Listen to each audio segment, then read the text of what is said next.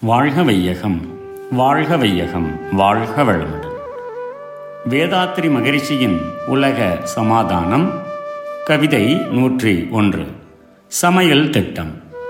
இருநூறு பேர்களுக்கோர் சமையல் கூடம் ஏற்படுத்தி அவர்களிலே இருபத்து பேர் ஒரு நாளைக்கென முறையாய் சமையல் செய்வார். உணவு வகை திட்டங்கள் வாரா வாரம் உருவாக்கி அதன்படியே அன்று அன்று ஒழுங்காக உலகெங்கும் சமைத்து உண்பார். வரும் நாளில் காய்கறிகள் பழத்தோட்டங்கள் வளர்ந்து செழிக்கும்.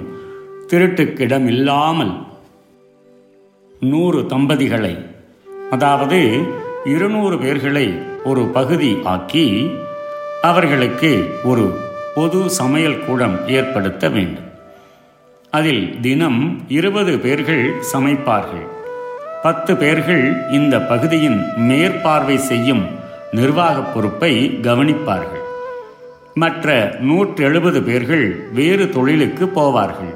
இவ்வாறு தொழில் திட்டத்தை ஏற்படுத்தி கொள்ள வேண்டும். அந்தந்த பகுதிகளுக்கு வேண்டிய உணவு திட்டங்களை அனைவர்களின் ஒத்துழைப்புடன் வாரம் ஒரு முறையாக முன்கூட்டியே வகுத்து கொள்ளலாம். உலக மக்கள் அனைவருக்கும் இத்தகைய உணவு திட்டம் பொதுவாக இருக்கும். ஆனால் அங்கங்கே கிடைக்கும் காய்கறிகளுக்கு ஏற்பவும் சிறு சிறு மாறுதல்களை அமைத்து கொள்ளலாம்.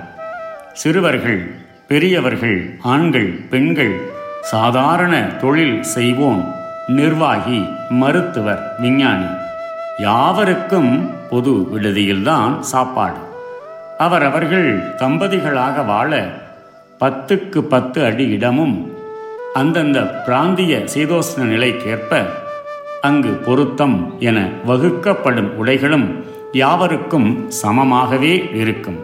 ஆடு மாடுகள் பயிர்களை மேய்ந்து விடுமே என்ற பயமும் பொருள்கள் பிறரால் களவாடப்படுமே என்ற பயமும் உலகில் இல்லையானால் எங்கெங்கும் மண்வளம் நீர்வளம் என்பனவற்றிற்கு ஒப்ப காய்கறி தோட்டங்களும் பழத்தோட்டங்களும் மற்றும் பலவகை மரங்களும் அடர்ந்து செழித்து இருக்கும் வாழ்க வளமுடன் May the whole world be blessed by the divine.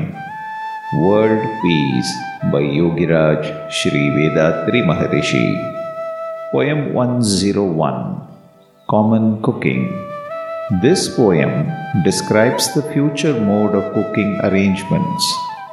One common kitchen for every 200 people may be established, as all people will know the art of cooking 20 people among 200 will work in the kitchen under permanent expert cook and staff who will be full time managers.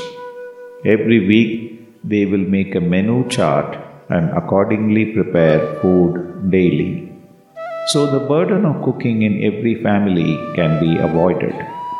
A few common kitchens in the beginning can be started as an experimental measure and with practice, the system can be modified to suit the needs of all.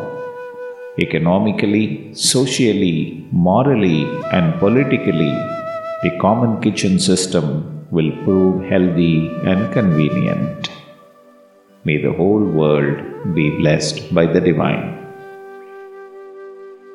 நம் கடமை அறவாழ்வின் நாட்டத்தே